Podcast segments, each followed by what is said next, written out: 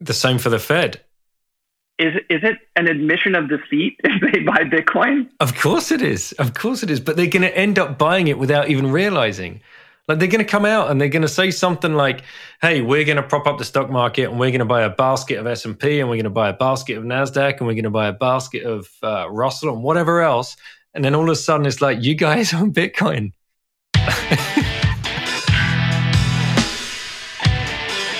Hello, everybody. My name is Daniel Prince, and I am the host of the Once Bitten podcast. This is a podcast focused on Bitcoin it's my mission to interview as many people as I can around the different aspects of Bitcoin and help people understand exactly what Bitcoin can mean for them and for their families and for their future. I hope you enjoy the show. Thank you so much for listening. Hey guys, welcome to uh, this edition of the Once Bitten podcast. And there's a new book hitting the shelves that's called Magic Internet Money, which I can't believe there's not already a book by that title. Maybe there is. I've probably missed it if, if so. But Jesse Berger has come out of left field and absolutely nailed it with this one. I got a sneak peek at the book, read through the PDF version. Can't wait to get myself a copy of the paperback, which is already on order. Urge everybody else to go out and do it. It's going to be one of those that is going to be so easy to share around because he's really done a great job of distilling down Bitcoin into nice bite sized chapters of information full of cool quotes, full of Bitcoiner stuff that we all love. So I really hope you enjoy this show. Thanks so much to Jesse for stepping up and, and doing this work and being brave and, and putting it out there. So before we get into the show, usual shield for coinfloor.co.uk forward slash bitten. Thank you so much for supporting the show, Obi. Uh, thank you, Adam at Adam Woodhams1 for putting all of this together. Couldn't do it without you. Thank you, Subadders at Hodler Than Thou for the music in the background. Big shout out to at Play Shamory. Go check that out. There will likely be a free game code knocking around somewhere, maybe in the show notes, maybe in the tweet thread. Make sure you look out for that. It's a brilliant game, great initiative by Scott and it's getting a lot of rave reviews. And this time, you guys picked yourself up a nice family little card game, and if you can get it for free, even better. Or if you can go support Scott and the cause for Bitcoin education, head over to their website. Go find at Play Shamory, P L A Y S H A M O R Y. Let's get into the show. Thank you, everybody. Really appreciate you listening, and I'll uh, catch you afterwards.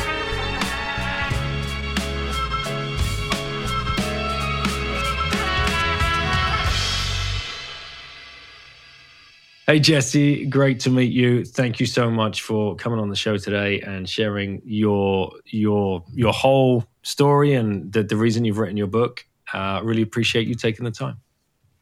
Oh, thank you. It's uh, it's it's really a pleasure to be here. So, to my left is our co-host Lauren, who uh, you announced you had two questions. So, yes. okay, we'll see how we go. Fire away. Oh, okay. Um. So, why did you decide to write to write the book? Well, Bitcoin, uh, as you are learning, is a complex idea, and I had this notion in my head that I thought I could simplify it to some degree. Um, I, I thought I could present it in a new light. I thought I could uh, inject maybe a little new life into the discussion and just you know give give people a new sort of frame of reference, a new way to look at Bitcoin. Um, so yeah, I, I wanted to to tell the story from my perspective, basically, and I thought that I had uh, the know how and the voice to do it, and so yeah, that's why I wrote the book. And do you know what? You don't know what Jesse's book is called because you've not seen it. I've read it on PDF. It's not like you've seen me sitting on the sofa. So the book is called Magic Internet Money. That's because like so, Bitcoin's on the internet. So I get why it's called magic because it can change your future too. Well, that's uh, yeah, it's it's an attractive title. I think it's something that you know if you were to read while browsing a book catalog, it might jump out at you. Um, and and to be fair, I, I obviously, as you may well know, I borrowed it from uh, the initial Reddit uh, Reddit page for Bitcoin. So I can't take credit for coming up with it, um, but it, it it seems to be coming in handy right now. And what was your other question? My other question was, why did you ask my dad to come on the podcast? Why did I ask your dad to come on the podcast? Yeah. I wanted. Well, do you mean why did I want to come on your dad's podcast? Yeah. yeah. Um, well, first of all, I wanted to field a question from the toughest interviewer in Bitcoin. I uh, I had to be up to the challenge if this book was going to achieve any modicum of success. So that is part of the reason why I asked your dad to come on this podcast. Thank you. There you Oh, go. thank- Thank you. You, you do realize you are the toughest question master in, in the whole Bitcoin space. You, you do know this, right? Parker told you this the other day, and, and other people have quaked in their boots. I don't say I'm the toughest. Toughest is too much. No, it, it, but, but the, the beauty is nobody knows what you're going to ask. So that's like the other day we were talking to Phil Yeah. Gibson, which this episode probably will come before Jesse's. So hopefully this will make sense. Uh, Phil had a whole story ready for you Mm. in case you asked, What is the Fed? And then you didn't ask, What is the Fed? so he doesn't tell the story until about an hour into the show. And he tells it as if he's telling it to a nine year old, and there's only me listening and thousands of other adults. So it's pretty funny. I, I wasn't actually prepared for the question that you asked. I thought maybe you would have shown um, Lauren a few pages of the book, perhaps some of the ones that have less words and more images, um, and maybe there would be some question about that. That's where I thought perhaps this would go. Well, in the book, there is lots of pictures of a wizard. I, Does that make sense? Considering what the book is called. Now you know what the book is called. yeah, so Yeah. I get what it means because, like, the wizard is magic. Mm-hmm. and the uh, the wizard is i mean it, there's no actual protagonist and antagonist but in spirit the wizard is the, the protagonist of the book so you'll you can sort of follow the journey even if you weren't able to read and follow all of the words and all of the arguments in a way you could almost just follow the images and those alone to a degree anyway tell the story I just realized there's a Mhm. sticker with a wizard on it, like with this. Mhm. It's that kind of wizard. Yeah. Really? Yeah. I have that sticker on my little notebook, don't I? I I put it in like I put a little bit of like Bitcoin stickers in my um Yeah. yeah in my notebook. We've we've got a lot of stickers. Big shout out to uh. But big I shout like out to. Bitco and uh, MTC BTC for sending over some stickers and the Sats Ledger. Uh, that's that's really really nice. The kids loved them, and I've even got them stuck all over my phone and my Caitlin notebook. doesn't like it. She thinks it's embarrassing. She won't when she checks her Sats balance in five years. Yeah, yeah. But but I like it when you put the honey badger because it looks a bit old fashioned. Now it's got a bit like Yeah, the honey badger on the that. phone. That that yeah. one's kind of cool. he's That is another he's another very important character in the Bitcoin uh, narrative in the in the greater Bitcoin story. And what did we watch the other day on Wild oh, yeah, Kratts? Wild Kratts. Um, it's this TV show to learn about animals, and it's funny.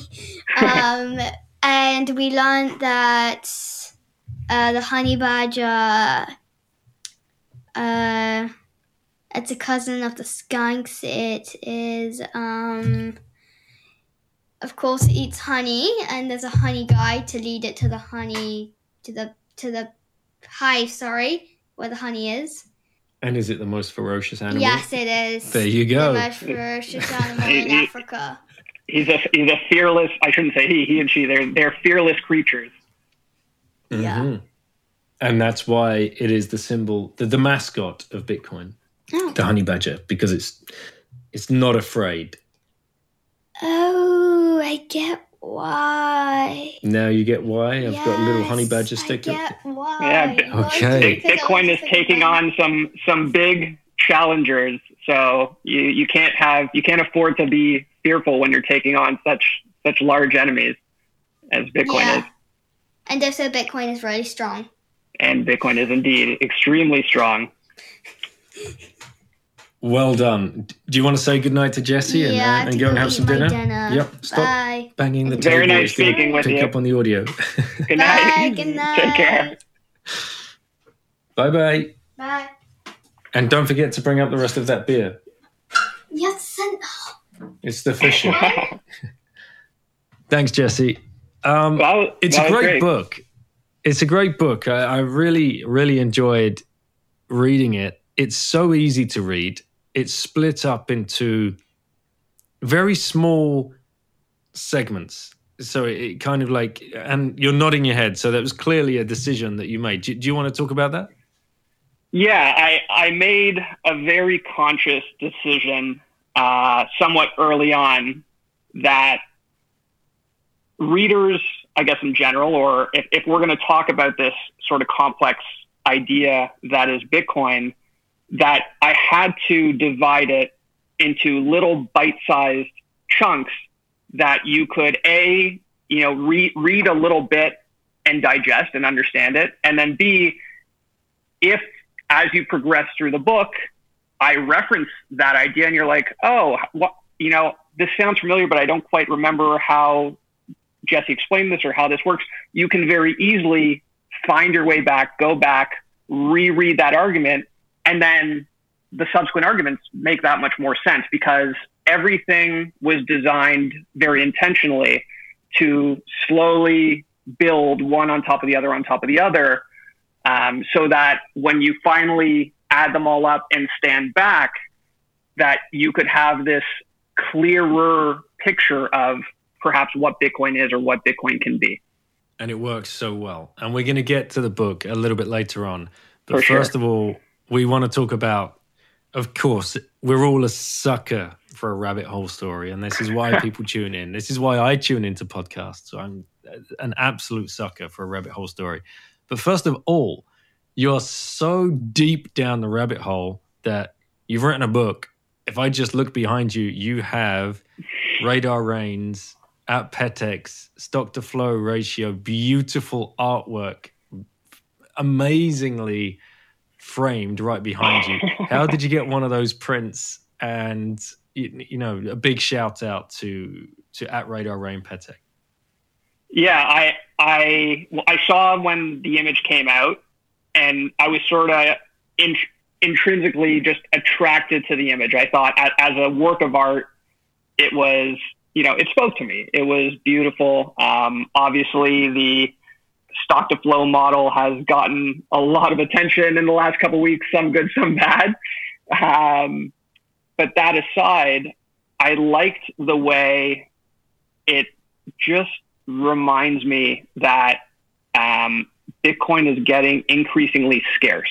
That's like when I look at that picture, I, I you know, it's not about the price, and and obviously you've read the book, so you know price is at the very bottom of the list of things I talk about in the book. Um, it's about scarcity and what that scarcity stands for, and so that's sort of what I see when I see that. Um, you know, I I'm here because I think price will inevitably follow, as do many Bitcoiners, um, or all Bitcoiners, I guess.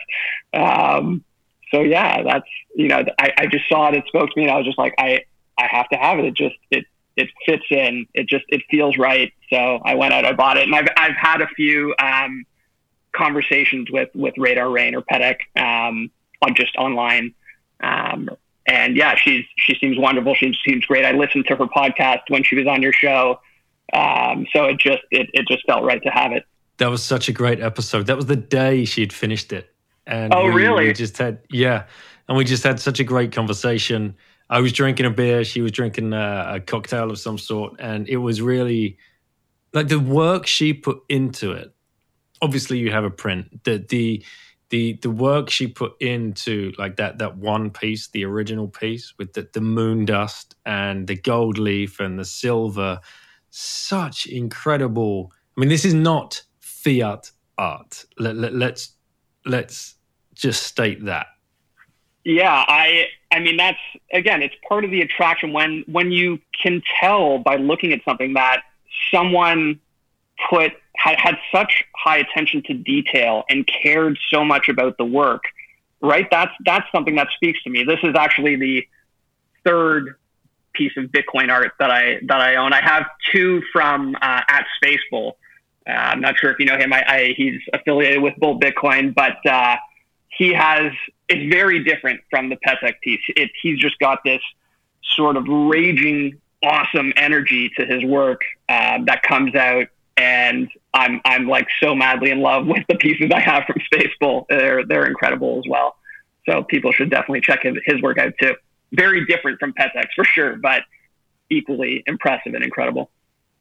Yeah, I'm going to go do that. And I've never really been into art, but what I see coming out of this space is such an incredible attention to detail and kind of low time preference attention to detail. The, the there's a guy here in in France, Pascal Boyart, that just draws the most incredible replications of you know revolutionary style French revolutionary style pictures, and um, puts a, a Bitcoin spin on it, and it must take so long, and it's just incredible. But I want to ask, how many friends have you had over? I know it's different now in lockdown to lockdown times. Um, how many conversations has that started? That piece. well, All the other pieces you have. Yeah, unfortunately, because of the uh, the lockdowns here in Canada and obviously in, in many places around the world, um, very few have seen it. Um, basically, family members, um, and you know, I've been explaining it to my girlfriend a couple times. Like, this is what this line means. This is what this line means. Here's what these dots mean. Um, and she is, you know, not at all affiliated or interested with Bitcoin. Her profession is completely different. So it's it's interesting having the conversations with her, explain as as someone who is, as you said, so far down this Bitcoin rabbit hole, to try to slowly lure her in just a little bit, just so she can get a taste of what it's all about. So it's it's yeah it's it was certainly purchased to be a bit of a conversation starter, but it hasn't had that the intended effect just yet.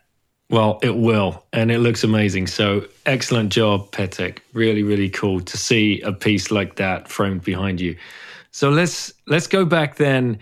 Before we start with the rabbit hole, let's go back to a career in like mainstream finance and what were you doing there how, how did you find yourself there and, and, and what was your role yeah so i um, studied economics and philosophy in undergrad before uh, working in retail banking. My first job was at one of Canada's large banks in retail banking. I was you know, that sort of bottom of the rung guy that you would go see when you wanted to open a bank account or apply for a credit card or maybe um, put a few mutual funds in your retirement account. That that was you know my sort of introduction to the world of banking and finance. Um, from there, so I, I did that for four four and a half years, and then after that, I went to work at a full service brokerage um, managing portfolios. I was a like an associate uh, investment advisor alongside a portfolio manager, and we managed um, about 120 high net worth households. We had 100 million dollars assets under management. Um, so I did that for three years, and I realized towards the end of that three years that I just did not like managing other people's money. Um, I learned that as much as people will love you when you make them money, they will hate you more than they ever loved you if you lose money. And that was a, a stress and a burden that I, I didn't want. I didn't want uh, people blaming their livelihoods or pinning their li- not blaming, but pinning their livelihoods to my decisions because I, you know, I'm very much imperfect. I am very much you know, not perfectly knowledgeable and, and skilled in how to invest. I was still learning in it. I just knew I needed to go a different direction. And so once that, once I made that decision, I ended up going to get my MBA because I got it because I didn't know what I wanted to do, but I knew I needed to change paths. Um, and from there, that sort of opened up a few other opportunities. Um, there were different uh, events, I suppose, along the way. I'm, I'm sort of skipping over some things, but I wound up in management consulting. I, I did some consulting for a big bank for six months before joining uh, a, a, more boutique firm for two years where I did market research and customer experience consulting and project management, where I ran uh, the entire market outreach campaign or market research campaign for one of Canada's large insurance companies. And after I wound up back in Bitcoin, and my story with Bitcoin begins earlier than when I left my, my previous job, but uh, I left that last job to, to basically get into the Bitcoin world. Cool. Right. Well, I, I want to go back to when you were managing people's money, because this is, I, and I've spoken to Andy Edstrom about this uh, on a on a couple of separate occasions. If how many of those people that are still in that in that realm in that job right now have even looked at Bitcoin, in your opinion, and actually have done just like the, the the, the lowest grade of work to even try and understand it? So I am, uh, I would say, not as in tune with that industry as I once was uh, right now, where things stand. But I, I have a few, you know, friends and old colleagues that I'm in touch with. Um, maybe in, ter- in terms of like lowest level of skimming and just hearing and knowing about Bitcoin in Canada, I, I would think it's relatively high because we launched that uh, Bitcoin Trust. Uh, I think it was earlier this year. Um, so I think there is a I think there is a pretty good amount of awareness of Bitcoin in Canada. But in terms of actually doing just a little bit of research to find out for yourself, other than oh, Bitcoin is magic internet money, maybe ten percent. I, I twenty. I, I couldn't say. I, I wouldn't really be the right person to ask, to be honest. Yeah, and this is what worries me a lot that people that are managing other people's money, and I've had conversations with this, and I get called out for saying you know things like this. Even people on uh, on Twitter will call me out, like you know, stop trying to scam people and all this. This just like basic fud from somebody that is a 15 year career man of uh, managing other people's money in in air quotes. And I just think it's such a dangerous situation that we're in right now that so many of these people that are managing people's money all they've ever known is stocks and bonds. And, and there's a re- oh, sorry, I was going to say there's a reason for that though, right? They live in a world of regulations and model portfolios and, you know, staying in their lane and so exploring outside of that, while, you know, maybe some of them do it personally to incorporate it into their, you know, monitored accounts for their clients is a professional risk.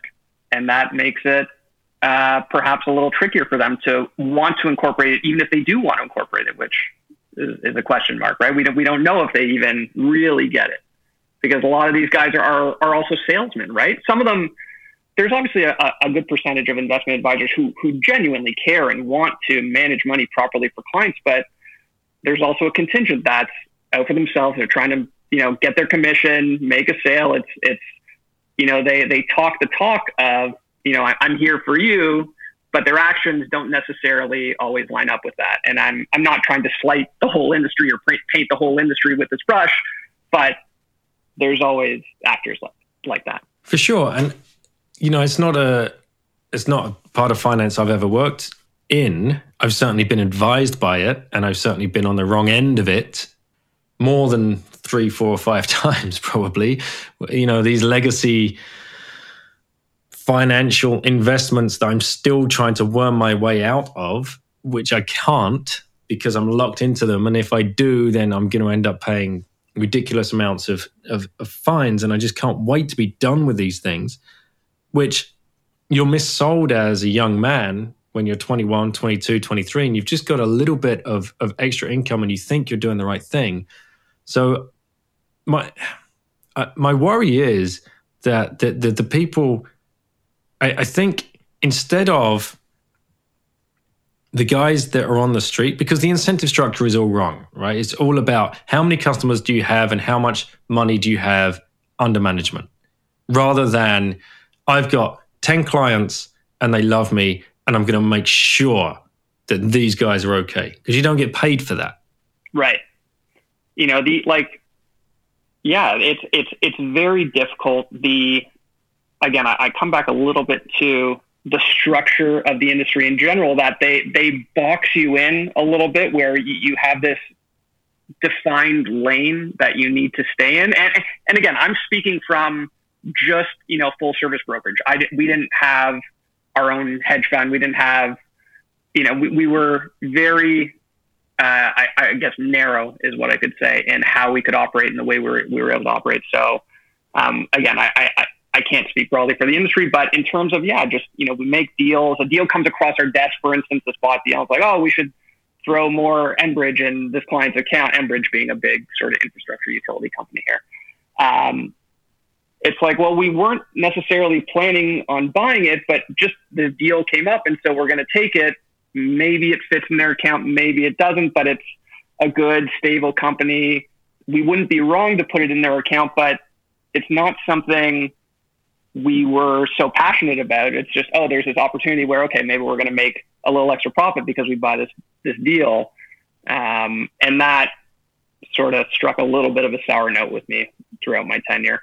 So if that money, like you say, a spot deal comes across, is that money, that, that money's been kind of, I assume, won by the salesman of the, of the company that has well, so the the you know a, conglomerate of banks will underwrite a deal, and the different brokerages will be allotted. You know, you get ten percent of the deal, you get twenty percent of the deal, you get fifteen percent of the deal, and then within that ten percent, the bank will send out a notice to the all the advisors and say, hey, we have you know five hundred million of this deal. Do you want uh, you know half a million of it, a million of it, whatever it may be, and all the advisors will sort of pipe up and say, yes, I do, no, I don't, I want this much, I want more, I want less, whatever.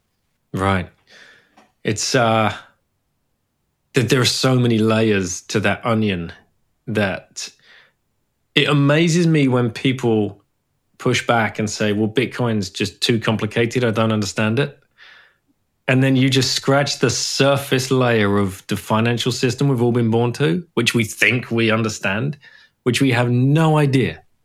Yeah, I'll, How I'll many... be the first to admit that, you know, for my experience, I, I'm still just you know, layer one, layer two of the financial system to, to really get into all the, the plumbing and all, all the, the nuts and bolts of how everything works. It's still beyond my scope. I, you know, I, I listen to podcasts and interviews with different specialists in the field. Um, some of them obviously in, in Bitcoin right now. And I'm always blown away when I learn something I didn't learn before. Uh, a recent example was I heard Caitlin Long on a podcast uh, and she was talking about how when the Fed increases the money supply, it's not, you know, it's not like it was, you know, call it 50 years ago where new money equals inflation. It's that new money is basically backfilling old loans and new money that the banks are, that the commercial banks had already created. Um, so you're, we're not going to feel it, certainly not right away. That, that buffer that it creates for them will give them more leeway a little bit down the road. We'll feel those effects a little bit down the road, but it's not that same sort of instantaneous and commensurate uh, impact that it might have been in days gone by. So something led you to a great big hole in the ground with a, with a with a, a, tiny dot of orange at the bottom. What, why? What happened? Yeah, so I'll, I'll I'll take you on a little bit of a story here when I started my career in retail banking, I started in October of 2006. So it was right basically as the financial crisis was getting ready. Um, and as I said, I had sort of studied economics in undergrad, but I didn't learn a whole lot because, you know, the, the economics we're taught in school, it's, it's theory, but when it comes to practice, you're, it's a whole other animal it's something completely different. So I quickly learned that, oh, you know, the way that I was taught or, you know, this is how things are supposed to work, it, it doesn't actually work like that in reality. And I was introduced to Peter Schiff, who perhaps you're, you know who he is, um, and Peter Schiff's video blogs from you know call it 2007 onwards for four or five years, however long it was that I was I was listening to them. I was listening to them religiously. I learned more from watching 15 minute clips of Schiff ranting on YouTube than I did in four years of undergrad. Um, his, you know, his analogies, the way he explains things, he's obviously a very animated person. He, uh, you know, I shouldn't say single handedly, but he was a major influence in shifting my perspective on economics and how, you know, finance and the economy works. Um, and so he got me started on gold and sound money. I was initially a gold bug. Uh, I was a gold bug for quite some time. I still own gold because I think just like holding Bitcoin, you know, you hold Bitcoin because it's a hedge. Gold is a hedge in a different way. I don't think it has as great of a risk return profile as, as Bitcoin does now that I've done my homework on Bitcoin. Um, but it's still a valuable component of a portfolio, in my opinion. Um, so I own both. People in Bitcoin might like that, not like that, but um, it is what it is. um, and so anyway, so Schiff got me going on on economics and on sort of Austrian economics and sound money.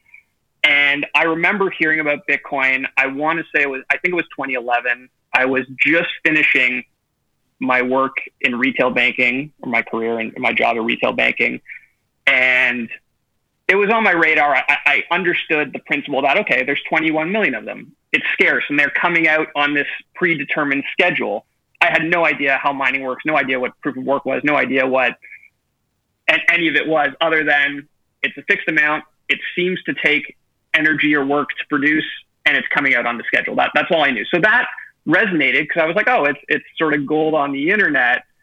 Um, and when I started in in wealth management uh, later in late, you know, in mid 2011 or Q1 2011 uh, as it was starting to gain just a little bit of prominence in these very niche circles.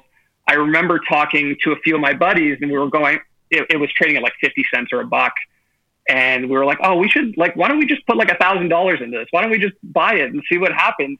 And then, of course, you know, we're all looking at each other and knocking our heads together, and we realize, oh, we're just a bunch of idiot bankers. We have no idea how we would even store it or buy it. So yeah, we didn't.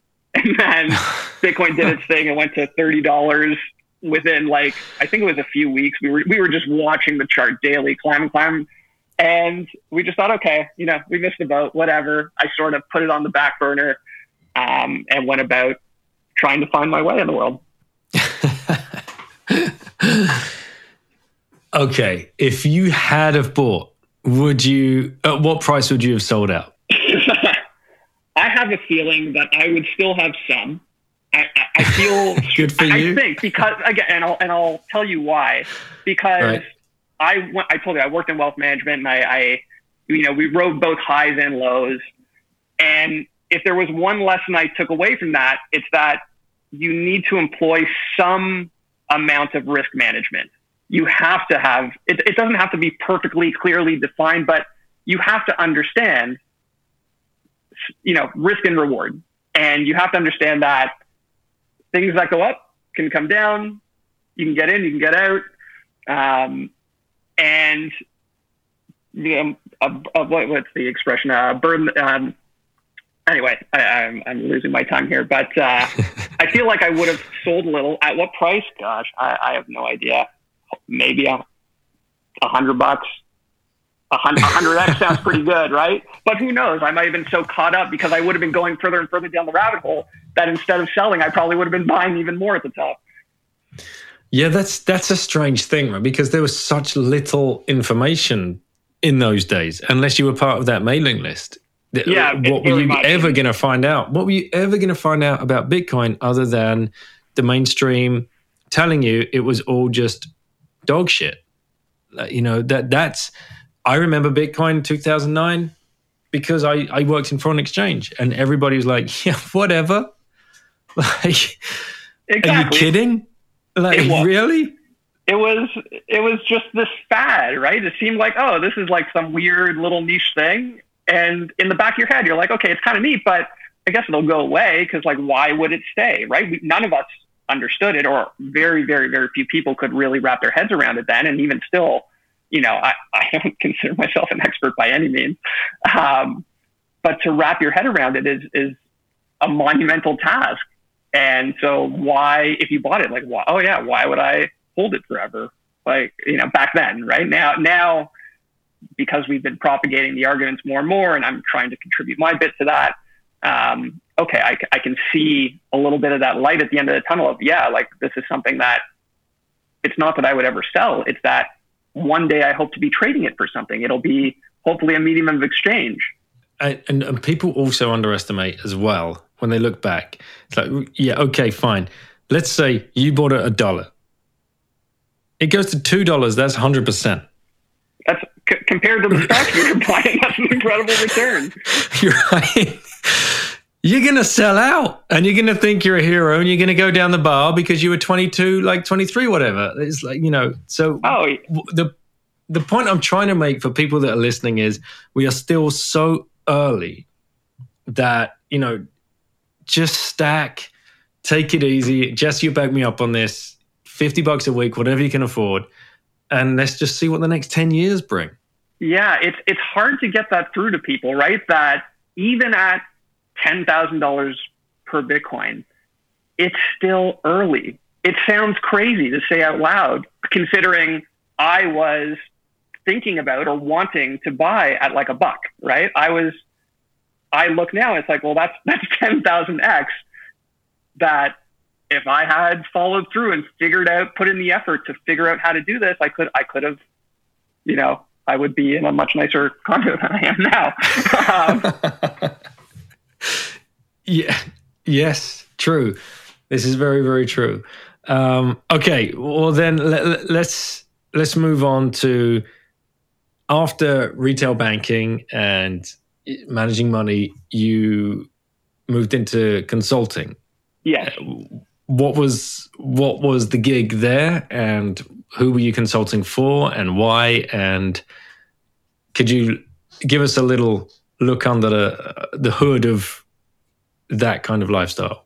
Sure. Um, I so I had two consulting jobs. The first one I would say was somewhat uneventful. It was more of a um, data analysis type of role. We were working with a major Canadian bank and basically evaluating for this project we were on, evaluating defaulted borrowers, commercial borrowers, and just sort of building a database of different data points and the reasons why these borrowers went defunct. It's that particular um, role was pretty mundane, I would say. The best part of it for me was that was my first managerial role where I had, um, you know, I was a, a, an associate consultant and I had these analysts who were on my team that I, you know, tried to manage their performance and coach them. And I just, you know, as someone who at that point, okay, I had a few experiences under my belt in terms of I'd worked for seven years, I got my MBA um, to now, okay, I finally get to manage some people and they're fresh out of undergrad. They're so green. It was, I had so much fun just kind of coaching them up and trying to build them up because, you know, for me, I, I, I enjoyed the people more than anything when I was working on that. It was just a lot of fun to interact with. It, I, I happened to be on a very strange project. It was enormous. We had at its peak 80 people on one on this one project. Uh, yeah. So we had we had like 50 plus of these you know 21 22 23 year olds analysts just doing data analysis and input and i'm getting to interact on one bank pardon on one bank on for one bank's commercial defaulted borrowers yes oh, on one bank specific. That's amazing. Well the banks so in canada people. there's like there's five large banks and they have right. you call it 90% of the market share and then there's sort of everything else. So centralized. and, and, it was yeah exactly. And there's um, you know and this wasn't like one year's worth of borrowers right? This is historical borrowers going back. Mm-hmm. we were going through paper you know files that weren't digitized. You know part of the project was okay we need to input this data so that they would have it in You're actually in warehouses going through um, people's yeah we're going files. back through papers reading oh you know bankers notes which were very often incomplete um, as to you know to try to piece together the story of what happened to each of these borrowers. My goodness. That is some old school stuff. Oh yeah. Yeah we were going yeah like old bankers boxes of you know we had some of it was digitized but when you couldn't find something you'd have to go to the file room and dig up their file and then start flipping through pages to see if you could find the missing pieces, which sometimes were there and sometimes were not. Wow. Um, so, yeah, it was, you know, it, it is what it is. It was not the most eventful job, the most interesting job, but like I said, the people turned out to be the best part for sure. I, I enjoyed so much working with the people on that project. I think because we were all just commiserating with each other about how miserable the project was. um, and then, so the reason that I, so I worked there for six months. The reason I jumped ship to my next job actually had to do with a project I did in my MBA. So I'm not sure how familiar you are with uh, today's sort of you know MBA world. Um, but they do these case competitions. Do you know what a case competition is, right? So for the for the yeah. listeners, um, you'll be presented with a business challenge, and whether you have a couple hours, a couple days, or a couple weeks, whatever it may be, depending on the structure of the case, whether you're competing against your classmates or competing against other schools, um, you try to come up with a solution to the problem, a recommendation, or here's how you would tackle this problem. Here's where you would direct the resources and why. Um, and so at the end of my tenure as a student, um, there was a case competition sponsored by The Economist magazine. And my program director asked me to lead a team of three uh, on this case. I had had call it a good track record with with case competitions at that point. So he sort of trusted me because the case competition this was, you know, the most prestigious case for our school um, for the year. So I was I, I was given the task of okay, I'm I'm have this team of three and we're going to tackle this case. And the structure was they give you the case, the judges announce the case. You have two weeks to put together an essay, which had to be I forget how long now, but it was a 20 page essay basically. And then a week after that, you submit a video presentation of the case. So you have to, you know, we're, we're again, we're business students. We're not audiovisual people. Uh, you have to, you have to pull this thing together in very little time. And we ended up, so we competed against 25 plus schools from around the world. There was a school from Brazil, there was a school from the UK, a lot of them in the US a couple other Canadian schools.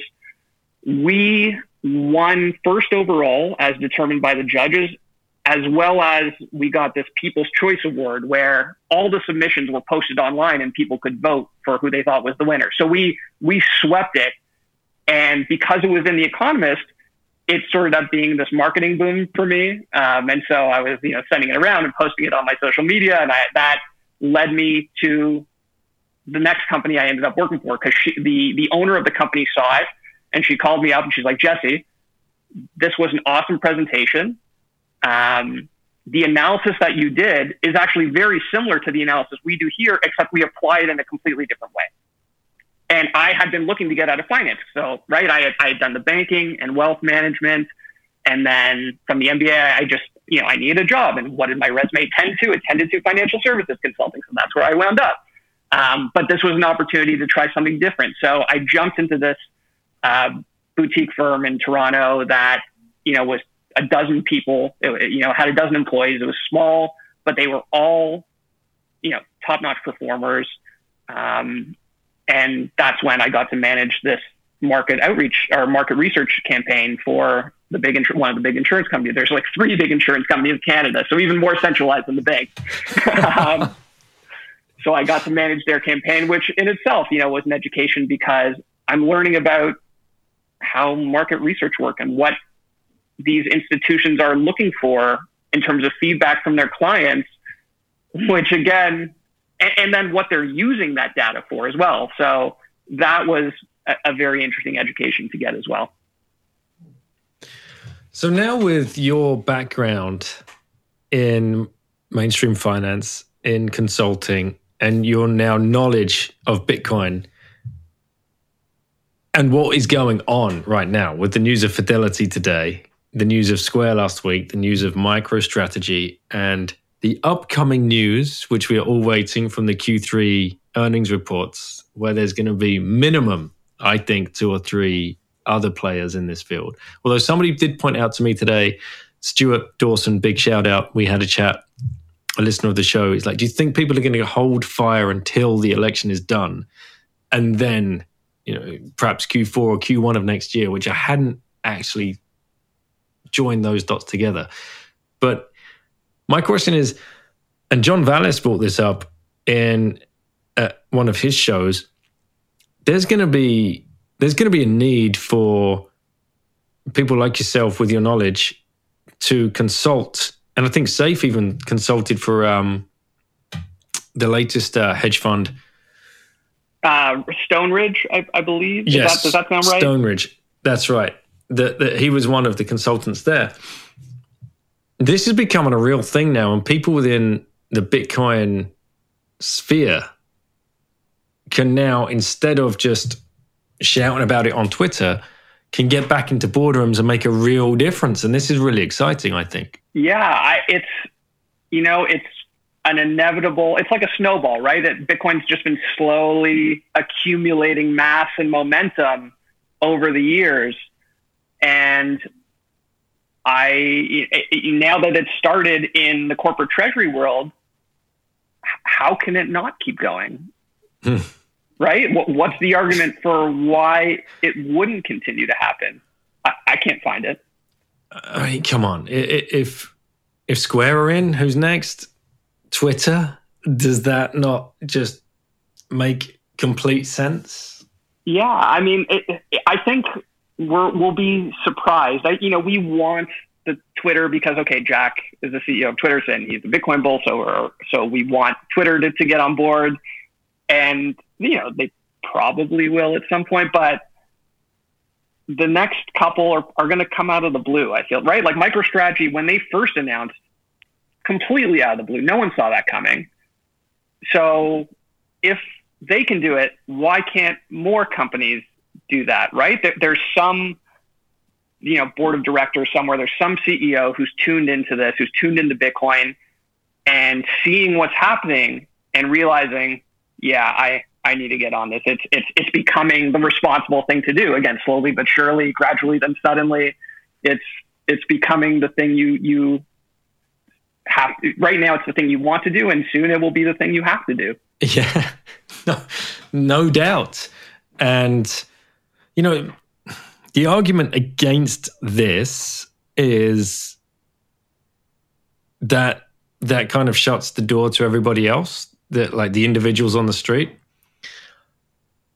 but somebody like Preston Pysh would turn around and say, well, no, this is going to be the, the, the quickest way to mass adoption. Yeah. And who, who, owns all the, the stock, right? I mean, uh, not all the stock, obviously, a lot of insiders own stock, but right, the public to you know owns a fair amount of stock. So if companies randomly pop up and oh, now there's Bitcoin in our treasury. Oh, I happen to own that stock. You know, I, I didn't see it coming, but hey, now I'm by proxy a Bitcoin owner. So yeah. The same for the Fed. Pardon? The same for the Fed. Yeah. Uh, yeah, we'll see what happens with them. I well, if they own if they own if they own bonds and if they dip themselves into the market by proxy, they're going to end up owning Bitcoin. I would like to think yes, that's true, but for them to buy Bitcoin, it is is it an admission of defeat if they buy Bitcoin? Of course it is. Of course it is. But they're going to end up buying it without even realizing. Like they're going to come out and they're going to say something like, "Hey, we're going to prop up the stock market and we're going to buy a basket of S and P and we're going to buy a basket of Nasdaq and we're going to buy a basket of uh, Russell and whatever else."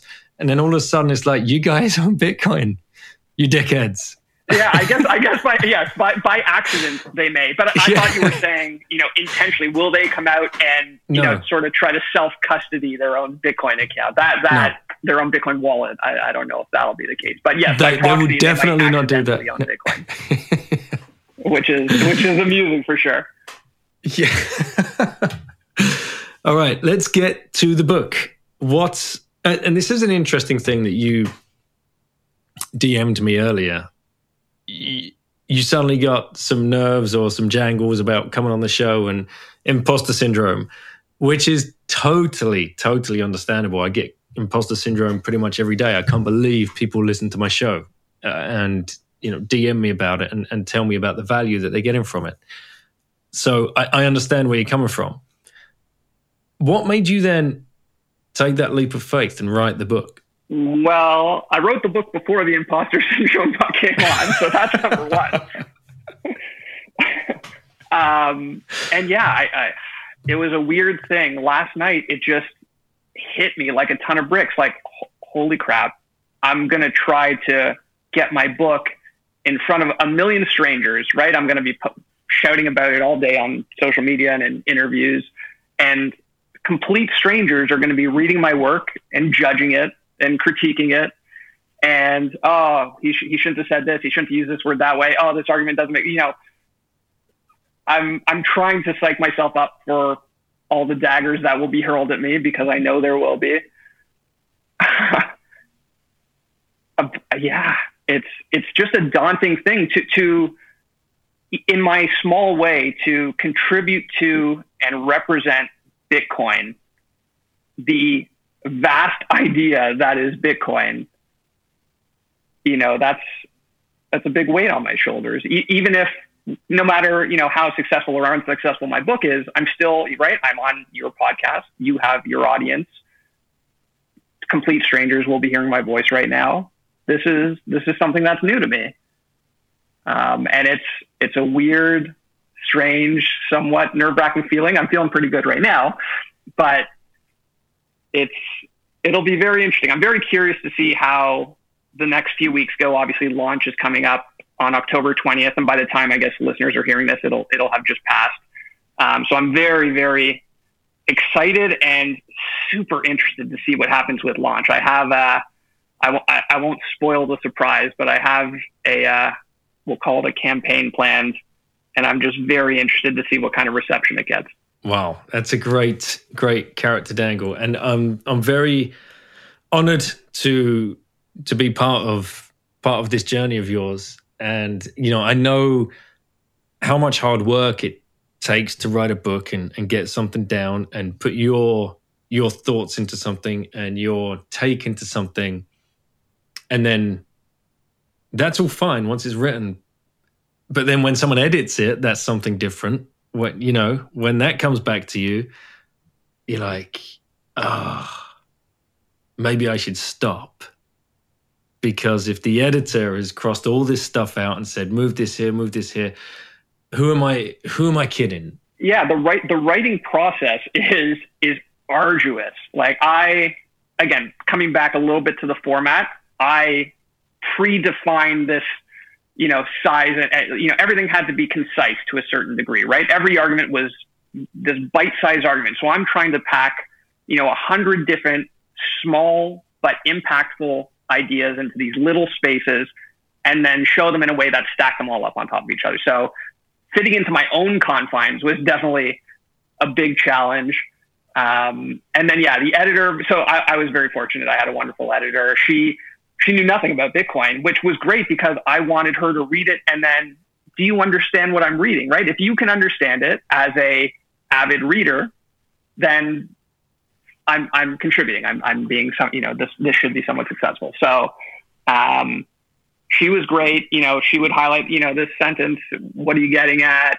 Um, these these these arguments seem out of place. Um, so, and, when she would make these little points, it's funny because she would make very small comments and I would see it and instantly I realized, okay, well, this connects to this and this connects to this. And I suddenly am, am going from changing a sentence to changing an entire page and then three paragraphs on other pages. Uh, so it was a very interesting process. I, I was my own toughest critic. I usually am.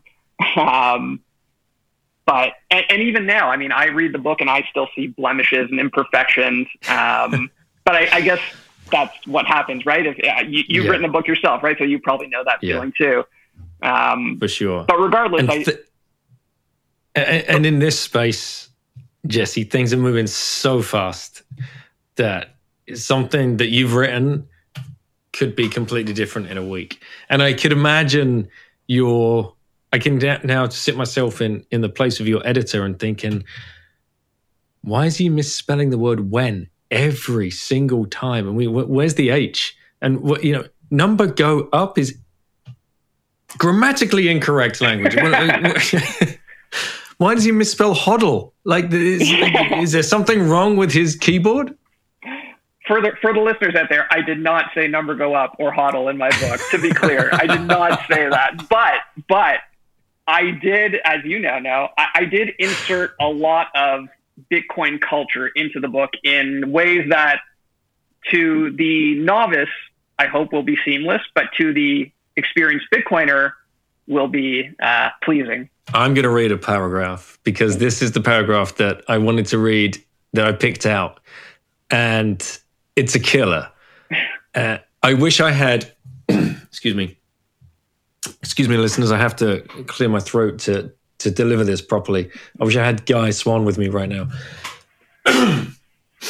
he's he's the master at this, and and hopefully Guy will will read this so everybody can uh, can get to listen to it. Um, I, you know, I'm I'm sure you're not too worried about sales. So I mean, I'm I'm definitely a little worried. I, I haven't sold one yet. it's not out yet, so we'll see what happens. But uh, but yes, I based on feedback from my you know closer sh- social circles, they're they're looking forward to it. Knowing me, knowing some of the work I've done in the past, they they know I'm capable of putting out you know a quality piece of work. So I'm sure I'm sure I'll get a few dozen sales at the very least. All right. Well, let's try let's try this paragraph. Bitcoin as an alternative money is unprecedented for the speed and scope with which it is revaluing the opportunity cost of pre-existing money everywhere. Its insistent presence in the global marketplace redefines money by demonstrating that it can exist independent of any state, that it can be compatible with time, that earnings can be commensurate to productivity, that credibility comes at a cost, that patient improves judgment, that precision, precision fosters efficiency, that incentives outperform mandates, that utility is consequential, that proof builds trust, that justly empowered communities are resilient, that scarcity is a prerequisite of value, that competition drives growth, that adversaries benefit from collaboration, that good governance entails accountability, that equality breeds morality, that social consensus is scalable, and that responsibility is inseparable from freedom. Amen, ladies and gentlemen. paragraph of the century about Bitcoin. And Jesse's sitting there with a big smile on his face. You were on fire when you wrote that paragraph. I I had this rough idea for that paragraph in my head very early on. I had no idea how I was going to pull it off, but I'm very happy with the way it came out. And I won't, yeah, I won't say any more about that. That is uh, a wonderful that, teaser for the book. Is that the first time anyone's read that paragraph back to you? Yes. And when I told you on DMs earlier that I'd picked out a paragraph to, to read on the show, did you have any inkling as to which one it would be? I mean, there's a couple, right? There's a couple doozies in there. You you've read yeah. it. um, I it was yeah, that was you know high on the list of possibilities for sure. It's a killer, man. That is a killer, and I can't wait for people. I can't wait for people to pick up the book and uh, and delve into it. And I mean, I, I won't give away uh, what part of the book that that paragraph comes, but it's like I was reading it and then I read reread it and then I reread it and then I practiced reading it because I wanted to nail it on the show and I screwed up two words. Sorry, it was listeners. beautiful. You did a fantastic job. but this is the passion that people are bringing out of left field. I mean, like two years ago, you were not an author of a book. Nope. Now even, look at wasn't even on my radar. Not not even a you know a twinkle in my eye. Look look at what Bitcoin does to people. It's it's amazing. Yeah, what what this book turned into. It funny thing. It I didn't start set out to write a book. I I told you I had left my job and I knew I needed to be involved in Bitcoin some way somehow. And at some point, I, I just said to myself, all right, I'm going to just put together this sort of pitch deck. You know, right? I used to work in wealth management. I don't want to manage money, but like, I don't know what to do. So I'll put together this pitch deck for Bitcoin. I think I can explain it in a way that I can try to get it through to people. And this pitch deck ballooned into like 80 slides of just words. And it was, it was very funny. I, I was having beers with a buddy of mine and I was showing it to him and he's like, Jesse, you're an idiot. This is a t- no one, you cannot present this to anyone, but this has the bones of a great book. Why don't you write a book? And I was like, dude, like I, I can't write a book. What do I know from, I'm a, I'm a, you know, banker in an MBA. No one wants to hear from me. Um, but yeah, lo and behold, Bitcoin, you know, it, it just, it eggs you on, right? It, you, if you're into Bitcoin, you just have this passion that just keeps refueling you and, and just wanting to make you talk about it and learn about it and research it. And, and this is the end result of, of my last couple of years looking into it. And I had Croesus on the show recently, we talked about crossing the chasm, going from the the very innovators really we're not even probably at the early adopter stage this is what a lot of people don't even realize maybe we are now because we've got the the public companies coming in. So yeah maybe we are at the early adopter stage but is crossing the chasm which is key. And it's people like yourself and Croesus that are coming out of the woodwork. And we talked about those other lurkers on twitter. So what's your message to people that might be listening to this? There might be one or two thousand people that listen to this show. You are brand new on the scene. You've got a book in hand and you've got a story to tell. What would you say to those people that Uh, trying to figure out how they can contribute to the space as well? You just have to start. You just have to do something. And it, it honestly, it doesn't matter what it is. Like with me, right? I started with this pitch deck. It didn't end as this pitch deck, but that's how it started. And I did it because I just, I was I knew I needed to to be out in front about Bitcoin to to my local community. I wanted to to talk about it. I want to be, you know, spreading the good word. Um, and so I just started on this, and then as you know, I evolved with my learning and understanding. The project evolved, you know, and lo and behold, like you said, here I am now. I have this book in hand that I'm so extremely proud of, and can't wait for as much as I'm nervous about strangers sinking their teeth into it, I also can't wait because I'm, I'm dying to hear, you know, reactions like yours. I hope I get lots of reactions like yours. um, so yeah, you just, if, if you're in the space and you're not sure what to do, you just have to start doing something, anything, doesn't matter. Can go, go to meetups, speak at meetups, even if they're virtual, um, talk to Bitcoin companies, try to find out, I guess, you know, what, what their needs are, what they see in the landscape. Um, I, obviously, I, I don't have that, you know, that whole picture, and no one does, and that's why we need, you know, all of us sort of banded together, working together, pushing, you know, the story forward, and it'll come from many fronts. It totally will. It'll come from so many different fronts, and it, it, it, there's not a there's not a boring day in Bitcoin. There just Never. isn't. Never. There, you, you learn something something new every day, whether it's something new about a, a, different sector or a different area of business that you had no exposure to before, or you learn something about yourself, or you learn something. It, it, it's just it's endless.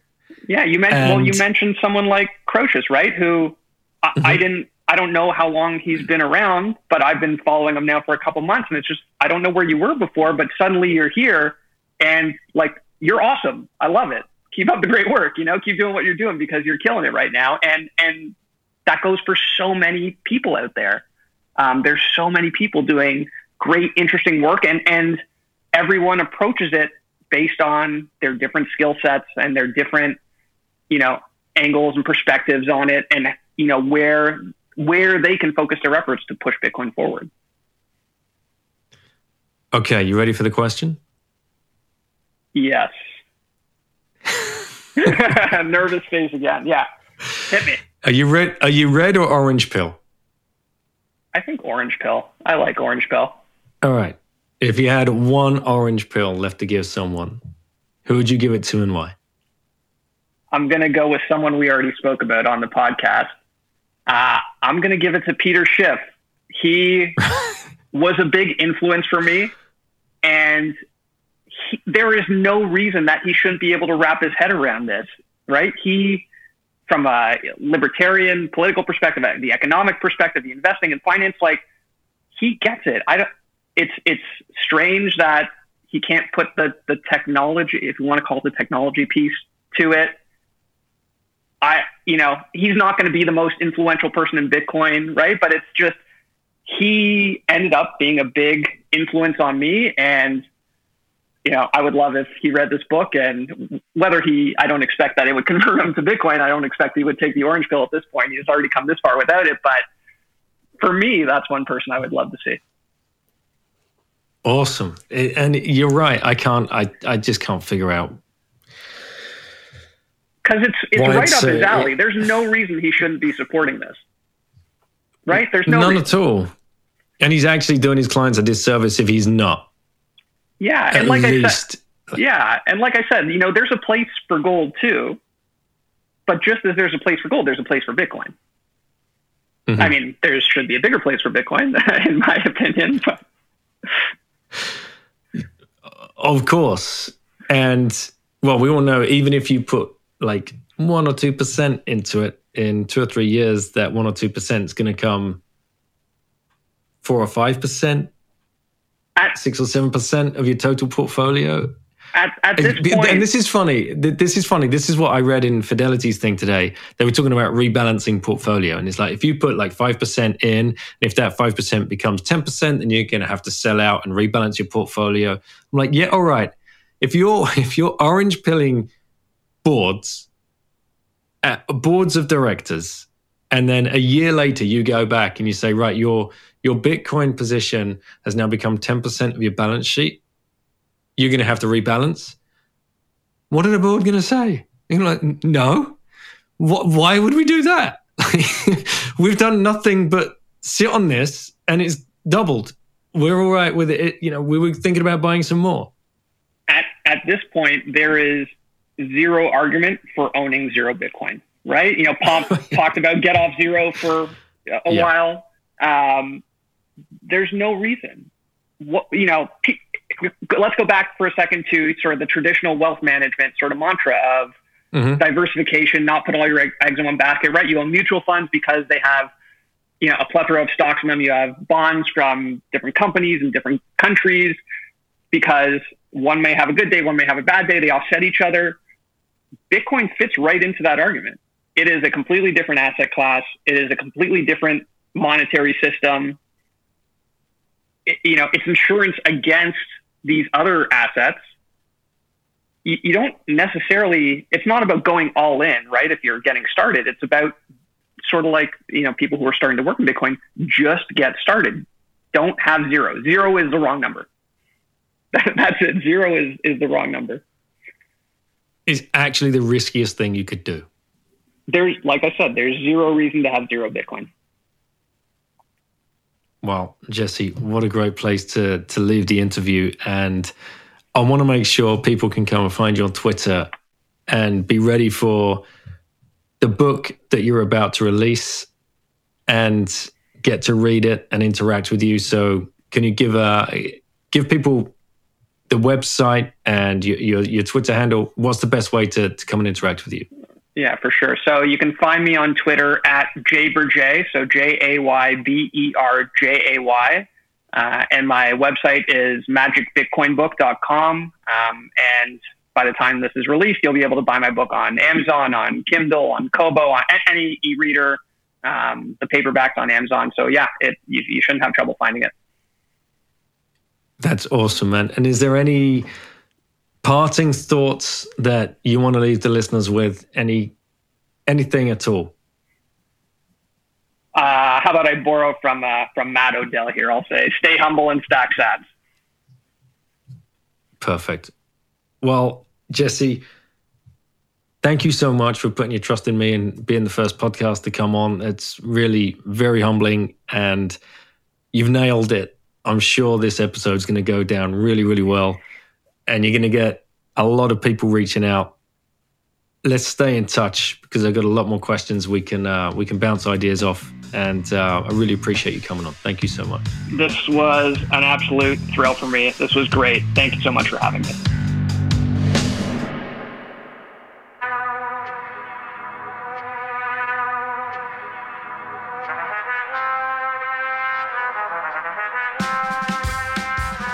Hey guys, thanks for listening, and uh, a big thank you to Jesse for coming on and sharing that. And really hope that uh, this takes off for you. It's a brilliant book, as I said uh, in the show. I really enjoyed it. So if you are listening, go help Jesse out. Retweet the link to the book. Go order yourselves a copy. Reach out to him on DMs. Do whatever you do. Whatever you do uh, to to help support these guys that are putting themselves out there.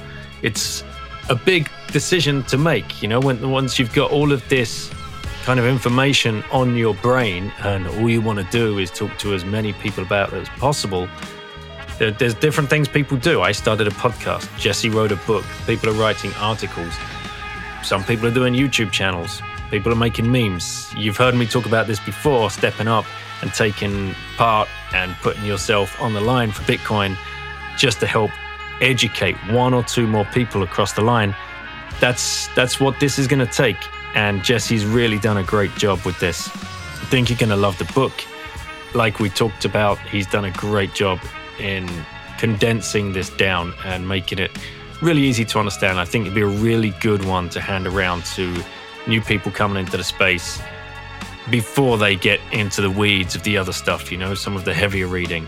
So, really appreciate your work, Jesse and uh, and the stories, you know, of your background coming from the mainstream world, as many of us have, and seeing the light and making the jump and getting across and contributing to the space, and also supporting it in in the way of buying the artwork and supporting the the artists that uh, are here doing their great work, which is another great thing to see. So Really hope you enjoyed this one.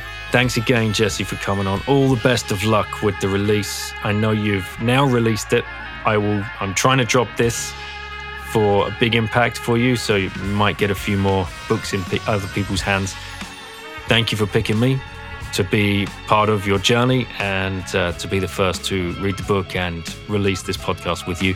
I'm sure there'll be many more people lining up to interview you and help you reach as many people as possible.